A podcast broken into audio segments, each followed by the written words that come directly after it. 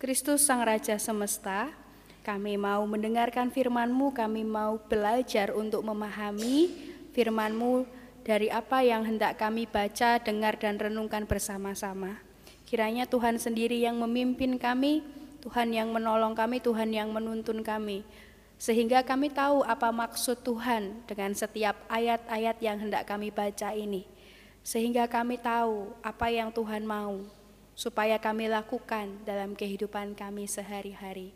Tolonglah hambamu juga ya Tuhan yang akan menyampaikan firman ini, supaya yang hambamu katakan biarlah hanya kebenaran yang dari Tuhan. Terima kasih Tuhan, ini dalam nama Tuhan Yesus kami berdoa. Amin. Mari kita membaca Injil Tuhan Yesus Kristus menurut Lukas pasal 23 ayat 33 sampai 43.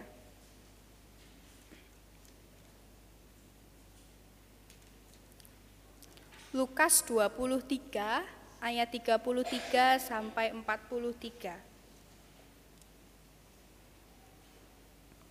Ketika mereka sampai di tempat yang bernama Tengkorak, mereka menyalibkan Yesus di situ dan juga kedua orang penjahat itu yang seorang di sebelah kanannya dan yang lain di sebelah kirinya. Yesus berkata, "Ya Bapa, ampunilah mereka, sebab mereka tidak tahu apa yang mereka perbuat." Dan mereka membuang undi untuk membagi pakaiannya. Orang banyak berdiri di situ dan melihat semuanya. Pemimpin-pemimpin mengejek dia, katanya, "Orang lain ia selamatkan, Biarlah sekarang ia menyelamatkan dirinya sendiri jika ia adalah Mesias, orang yang dipilih Allah. Juga prajurit-prajurit mengolok-olokkan dia. Mereka mengunjukkan anggur asam kepadanya dan berkata, "Jika engkau adalah raja orang Yahudi, selamatkanlah dirimu." Ada juga tulisan di atas kepalanya, "Inilah raja orang Yahudi." Seorang dari penjahat yang digantung itu menghujat dia, katanya, Bukankah engkau adalah Kristus? Selamatkanlah dirimu dan kami. Tetapi yang seorang menegur dia, katanya, Tidakkah engkau takut, juga tidak kepada Allah, sedang engkau menerima hukuman yang sama? Kita memang selayaknya dihukum, sebab kita menerima balasan yang setimpal dengan perbuatan kita. Tetapi orang ini tidak berbuat sesuatu yang salah. Lalu ia berkata, Yesus ingatlah akan aku apabila engkau datang sebagai raja. Kata Yesus kepadanya, Aku berkata kepadamu, sesungguhnya hari ini juga engkau akan berada, kau akan ada bersama-sama dengan aku di dalam Firdaus. Demikianlah Injil Yesus Kristus. Berbahagialah setiap orang yang mendengar dan melakukannya dengan setia.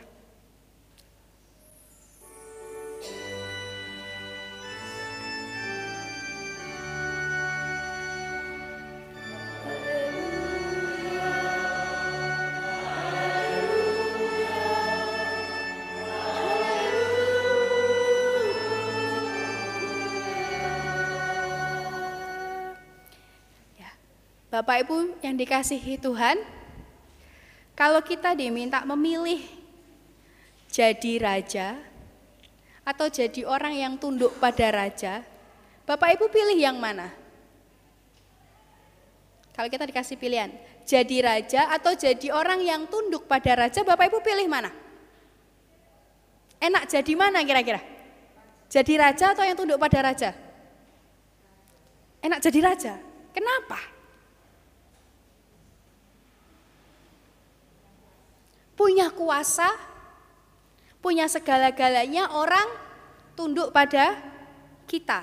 Kita punya kuasa untuk mengatur orang melakukan semua hal gitu ya, melakukan apa pun segala sesuatu untuk kita gitu ya.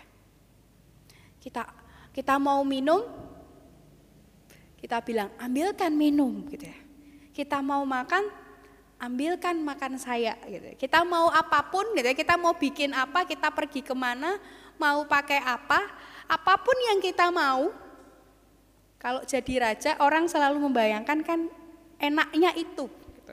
karena punya kekuasaan untuk mengatur gitu ya. Ini mau kita bentuk kayak apa, kita mau bikin bangunan kayak apa, ini mau pokoknya mau kita apa-apakan itu karena kita raja gitu ya. Kita bisa mengatur semua sekehendaknya kita sesuai kehendak kita. Itulah kenapa banyak orang lebih kepengen jadi raja. Bukan ingin jadi orang yang tunduk pada raja. Jadi orang pengen jadi raja dalam pekerjaannya, orang pengen jadi raja dalam keluarganya. Orang pengen jangan-jangan ada orang yang juga pengen jadi raja di gereja. Nah, Bapak Ibu yang dikasihi Tuhan, apakah salah orang punya kekuasaan? Nah, karena banyak orang pengen jadi raja, gitu ya, pengen punya kuasa di mana pun, maka orang berusaha supaya hidupnya bisa sukses, bisa berhasil, gitu ya.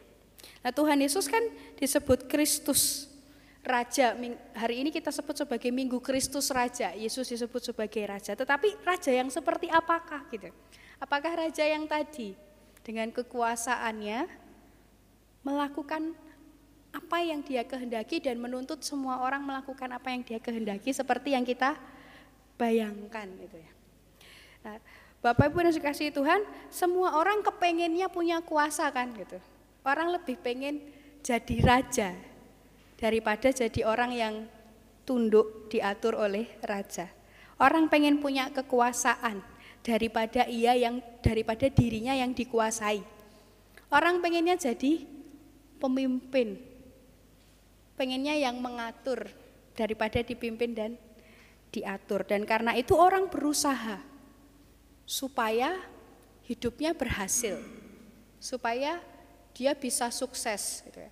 Makin sukses, makin berhasil, kan makin besar ke kekuasaannya gitu ya. Orang makin sukses, makin berhasil, merasa makin bisa mengatur apa saja menurut maunya.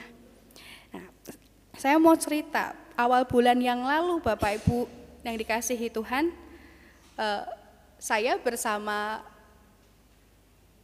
calon pendeta GKI Mojosari, eh, Saudara Nathan, kami bersama beberapa utusan yang lain, kami ke Sumba untuk ikut prasidang raya pemuda PGI gitu ya. Jadi eh, kami berangkat naik pesawat, pulangnya juga naik pesawat, Bapak Ibu Saudara.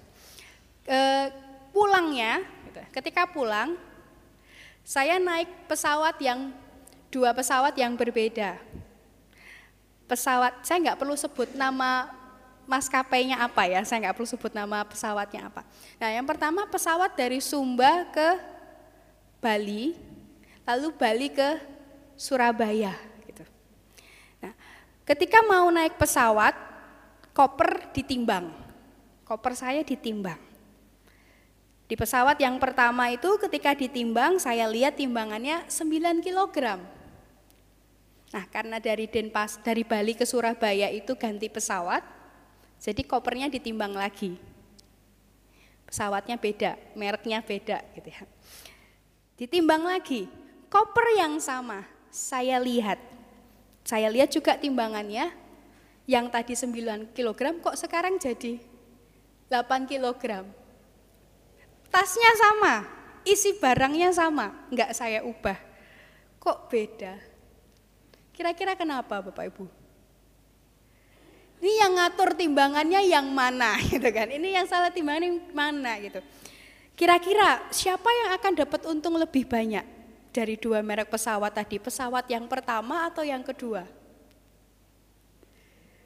Yang pertama, karena timbangannya dinaikkan jadi 9 kg. Kalau yang padahal yang kedua 8 kg, nah, itu kan. Berarti kan kalau harus bayar, bayarnya lebih mahal. Cerita yang lain. Bapak Ibu dan dikasihi Tuhan, bicara soal kekuasaan gitu ya.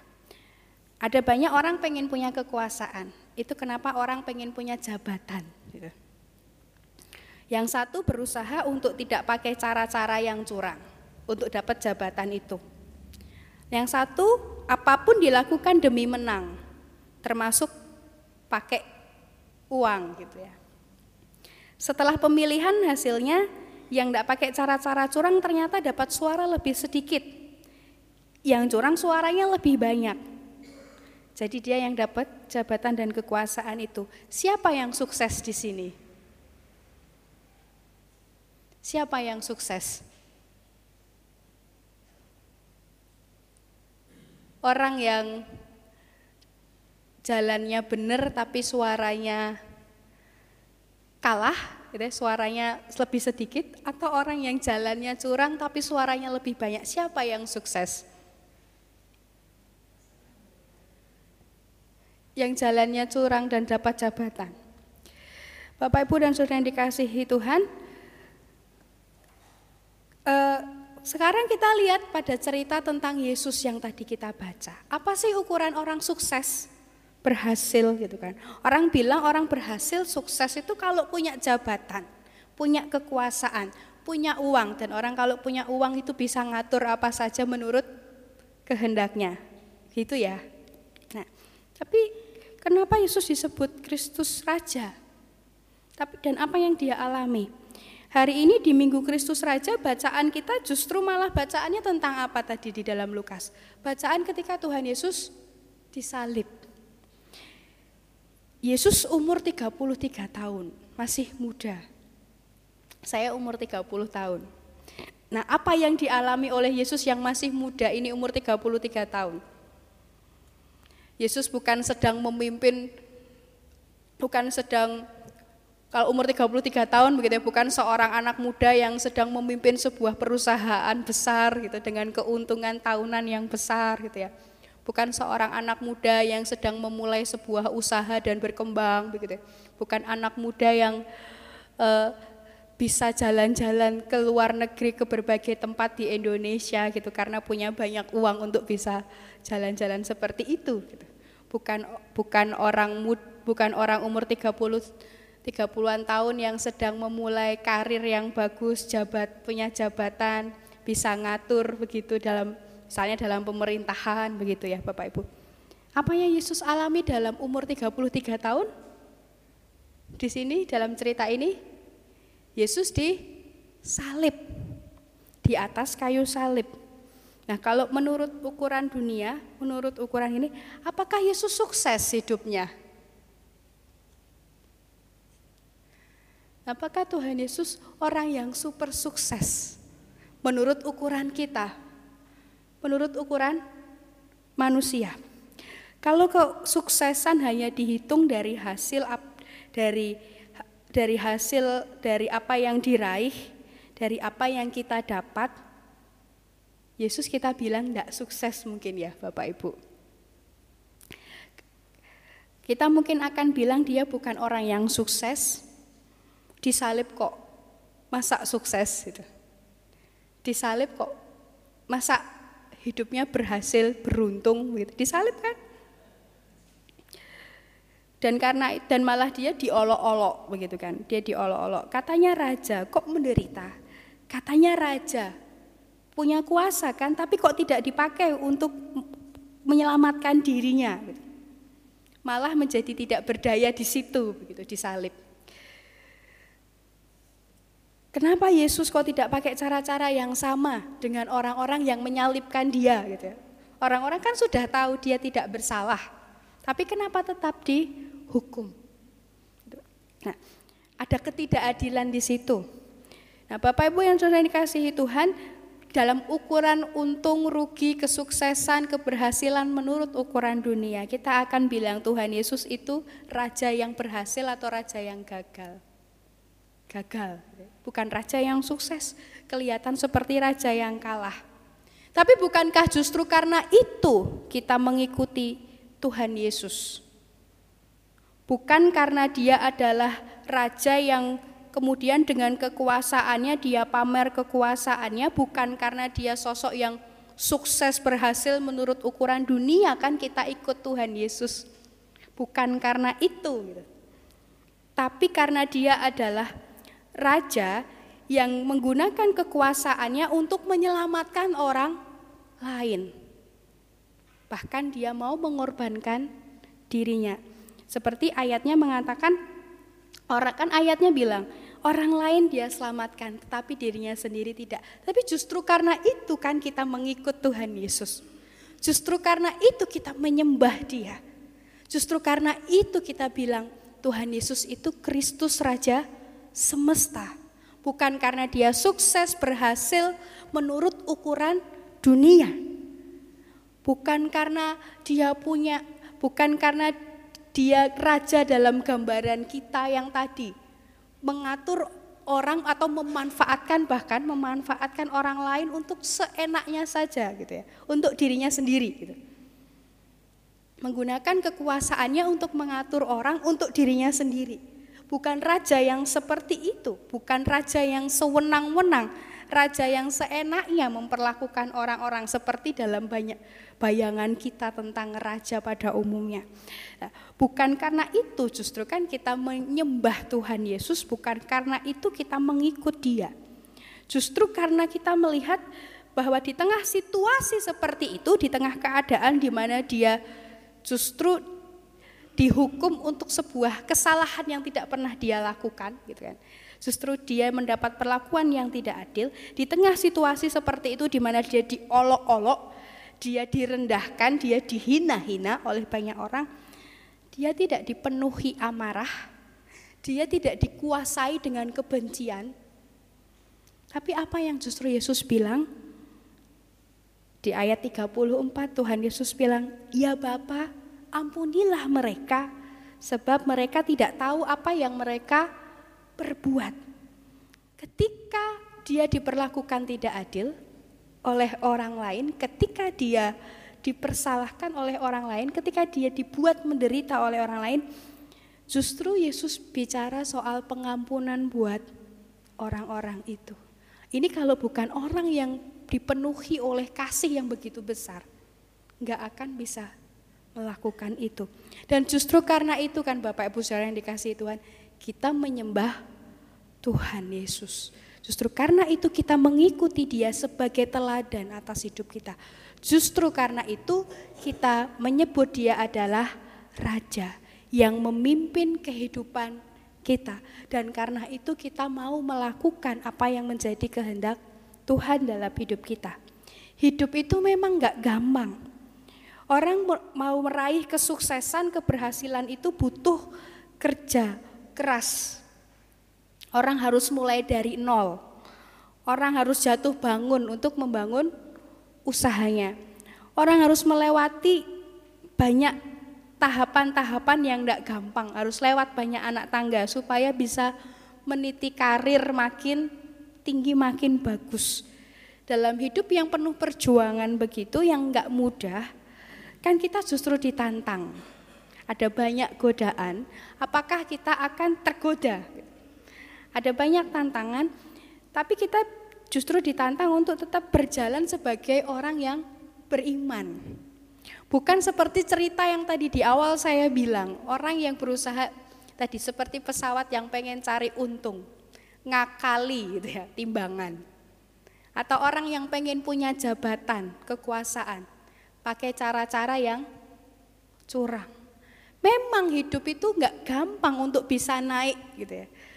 Nggak gampang untuk bisa meningkatkan hidup kita gitu. Nggak gampang untuk bisa meraih kesuksesan. Tetapi apa sih artinya menjadi orang-orang yang dipimpin oleh Kristus Sang Raja Semesta? Dalam hidup yang penuh perjuangan seperti itu, bukan berarti kita kemudian mau akan melakukan segala cara, semua cara kita benarkan demi kesuksesan. Justru Kristus Raja yang menjadi panutan kita. Kristus Raja yang menjadi pemimpin kita. Kristus Raja yang menguasai diri kita dan mempengaruhi setiap apa yang kita putuskan, setiap apa yang mau kita lakukan di dalam kehidupan kita. Dia raja yang memberi kita teladan. Bagaimana di tengah hidup yang tidak gampang tadi, Bapak Ibu Saudara, untuk sampai kita jadi orang yang berhasil, kita tetap teguh berjalan sebagai orang yang terus beriman. Tetap berjalan dalam terang firman Tuhan. Dan kalau Tuhan berkati kita dengan keberhasilan, gitu ya, kita jadi orang yang punya kuasa. Kita meneladani apa yang Tuhan lakukan.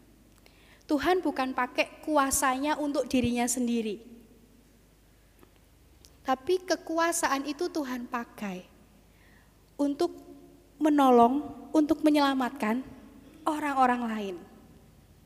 Tuhan pakai kekuasaannya itu justru untuk membantu dan memberkati orang-orang lain. Enggak apa-apa punya kuasa, tapi untuk apa kekuasaan itu mau kita pakai, Bapak Ibu yang dikasihi Tuhan. Jadi bukan hanya caranya bagaimana, tetapi juga ketika kita punya kekuasaan, apa yang akan kita lakukan dengan kekuasaan itu? Tuhan Yesus menjadi teladan kita bahwa ketika dia punya kuasa, justru dia pakai itu untuk kita, untuk membantu, untuk menyelamatkan orang lain. Jadi Bapak Ibu saudara dikasih Tuhan, kalau kita diberi kesempatan, kalau Tuhan memberkati kita, kita jadi orang yang punya kekuasaan lebih besar. Kita punya posisi yang lebih baik kita punya jabatan yang penting. Ketika usaha pekerjaan kita diberkati, gitu, kita lebih berhasil hidupnya dari orang lain. Pakailah itu untuk menolong orang-orang di sekitar kita. Bukan hanya menggunakannya untuk kebaikan diri kita sendiri. Tapi justru itu kita diberi kesempatan oleh Tuhan untuk bisa menolong, membantu menjadi berkat buat orang-orang di sekitar kita. Nah, Bapak Ibu saya yang dikasih Tuhan, ada selembaran di di warta jemaat atau di dalam liturgi tentang sat, sat, sejuta buku untuk Sumba. Ini sedikit cerita, kenapa kisah ini dimulai. Ketika eh, kami pergi ke Sumba kemarin, Bapak Ibu saya yang dikasihi Tuhan, eh, di sana anak-anak untuk bisa baca buku itu harus pesen. Nunggunya lama, bisa sebulan. Dan harganya pasti lebih mahal. Karena ongkos kirimnya pasti lebih mahal. Dan eh, kami ke sana sempat bawa buku. Berangkatnya itu kami sambil bawa buku. Tadinya buku-buku yang mau kami bawa ke sana itu mau kami kirim pakai paket gitu ya dipaketkan. Tapi setelah dilihat harga kirim paketnya itu seharga tiket pesawat. Jadi kan mahal sekali kalau kemudian itu dikirim. Nah bayangkan untuk mendapatkan buku-buku seperti itu anak-anak itu eh, harus membayar harga yang sangat mahal dan kesulitan. Dan bagaimana mereka bisa bisa berkembang pengetahuannya kalau mereka juga kurang gitu ya dalam membaca dan sebagainya.